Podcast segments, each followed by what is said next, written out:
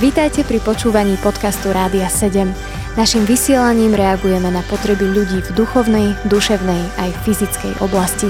Cez ETR Rádia 7 chceme odrážať vzťah s Bohom v praktickom živote. Práve list Jakoba nám veľmi veľa odhaluje o tom, akým spôsobom máme medzi sebou navzájom žiť tu na tejto zemi. A okrem iných vecí nám ukazuje aj na to, že nemáme uprednostňovať osoby. A práve o tom bude dnešná poradňa pre mladých na Rádiu 7 práve s dnešným hostom Stanom Gurkom, ktorý je riaditeľom domu na polceste vo Veľkom Slavkove a spolu s manželkou ich pán Boh povolal do služby skutočne núdznym ľuďom. Možno tým posledným, o ktorých sa veľmi veľa ľudí ľudí nezaujíma. Stano Gurka pritom nielen slúži ľuďom, ale hlavne miluje Pána Ježiša a preto verím, že aj dnešná poradňa pre mladých pre nás všetkých bude požehnaním. Prečo si myslíš, že Božie slovo rozpráva o uprednostňovaní osôb ako o niečom dôležitom, že teda nemáme uprednostňovať niektoré osoby? Myslím, že preto, lebo je to súčasť tých všetkých rôznych hriechov. Uprednostňovanie osôb mi je veľmi blízke až tomu takému základnému hriechu, z ktorého povschádzali všetky hriechy. Vratanie smilstiev, cudzolostiev, krádeží, vražd a to je pícha. Takým základným charakterovým črtom satana je, že je pyšný, spriečil sa Bohu, nechce sa podriadiť mu a jeho princípom. Uprednesňovanie osôb fakt vidím ako takú, takú veľkú časť tej, toho charakteru satana. Je v tom skrytá pícha človeka, že človek si vyberá medzi človekom a človekom, nedáva ich na rovnakú úroveň, nedáva im rovnakú hodnotu. A to uprednostňovanie osôb, e, myslím, že hlboko pod kožou má tak zarité každý jeden človek. Myslím si, že bez, bez Božieho ducha v človeku ani človek nepríde na to, že to robí ako hriech, že uprednostňuje osoby. Veľakrát som bol takým svetkom toho, ako človek, ktorý sa ku jednému choval vulgárne, opolzlo, nadával mu, ponižoval ho.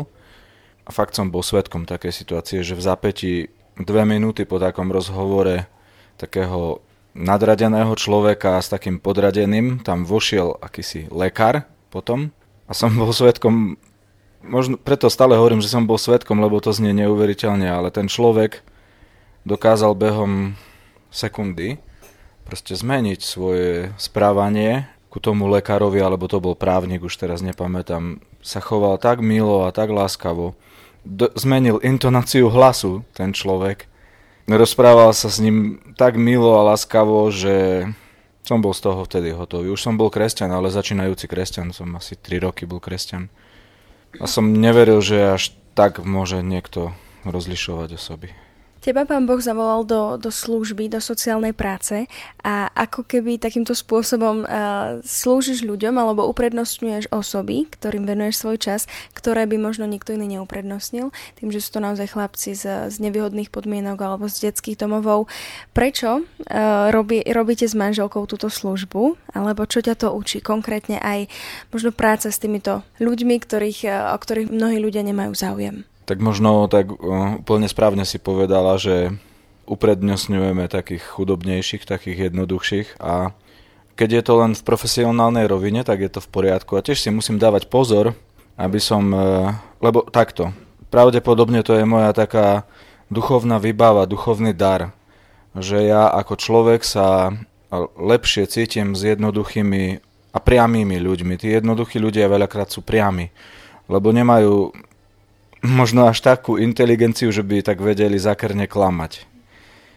A tiež aj, ešte aj v tomto ja si musím dávať pozor, aby som skutočne neuprednostňoval teraz iný druh padnutého stvorenia, to sú ľudia na okraji spoločnosti, lebo aj lekár, aj právnik, aj ktokoľvek iný vysoko postavený človek je milovaný Bohom a tiež sa mu potrebuje dostať Božej lásky rovnako ako tým chudobným. Od mojej osoby konkrétne teraz hovorím.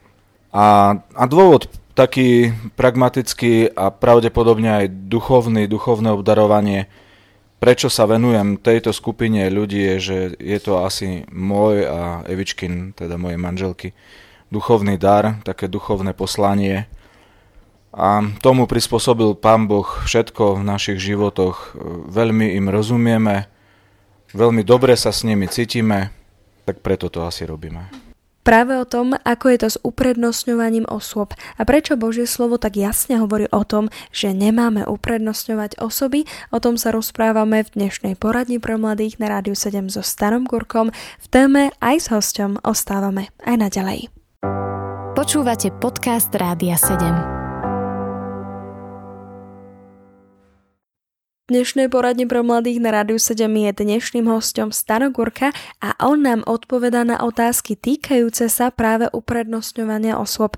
Pred malou chvíľou sme zisťovali, prečo Božie slovo vôbec nám dáva uh, takýto príkaz, že nemáme uprednostňovať osoby. Božie slovo nám okrem toho práve v liste Korintianom rozpráva o tom, že Pán Boh si vyvolil tých maličkých, tých, ktorí sú v očiach tohto sveta neurodzení. Aký to má možno súvis aj s tou dnešnou témou, to nám prezradí už Stano Gurka. Nemôžeme vnímať na základe toho prvého listu korinským, pravdepodobne si mala na mysli, že bohatí nie sú milovaní Bohom.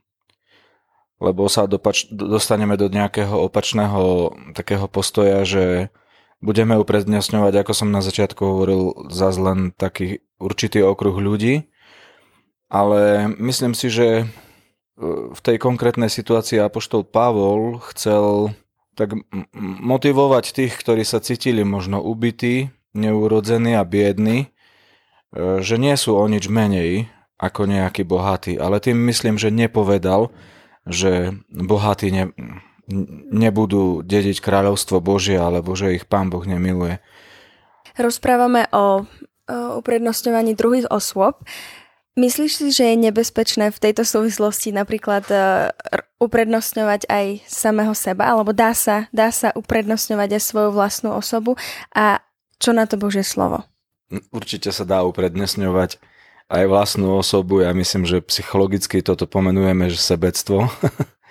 Asi to ani není taký, že bežný názov, že uprednostňovať sám seba, ale ak dochádza k takémuto uprednostňovaniu samého seba, tak tam ide o sebectvo a na to Božie slovo tiež hovorí taký základný princíp, že e, máme milovať bližného rovnako ako seba samého. Zase nás tam kladie na rovnakú úroveň. Nemá tam byť uprednostňovanie. Je to také zvláštne, ale e, myslím si, že v základnom príjmaní sa navzájom celého spoločenstva ľudského e, nemá dochádzať ku nejakému kastovaniu osôb, k rozdeľovaniu do, do nejakých tried. Základne by sa mali všetci ľudia príjmať na rovnakej úrovni. Ne, neubraníme sa tomu nikdy, že, že bude nejaké rozdeľovanie podľa vzdelania, podľa zodpovednosti. Pravdepodobne chalanom, ktorí žijú na dome na pol ceste a sú bez domova, majú ľahkú mentálnu retardáciu, nemôžeme dať lekársky diplom a nechať ich e, operovať alebo robiť transplantáciu pečene. Takže bude vždycky taký rozdiel nejaký vo, vo finančných ohodnocovaniach, aj v spoločenskom postavení. E, nemôže byť každý prezident Slovenskej republiky, ale len jeden môže byť a ostatní sú občania alebo poslanci. Ale to základné príjmanie ľudí musí byť na rovnakej úrovni a v tom celom uprednesňovanie seba samého tiež jednoducho nemá miesto. Máme milovať, znovu zopakujem, našich bližných ako seba samého. Dnešná poradňa pre mladých sa v tejto chvíli končí. Dnešným hostom bol Stano Gurka. Jemu žehnáme aj do jeho služby, aj do jeho života s pánom Ježišom len veľa požehnania, veľa ovocia a samozrejme, milí poslucháči, to isté žehnáme v tejto chvíli z Rádia 7 aj vám všetkým a opäť sa na vás budeme tešiť aj pri ďalšej poradni pre mladých. Počúvali ste podcast Rádia 7. Informácie o možnostiach podpory našej služby nájdete na radio7.sk.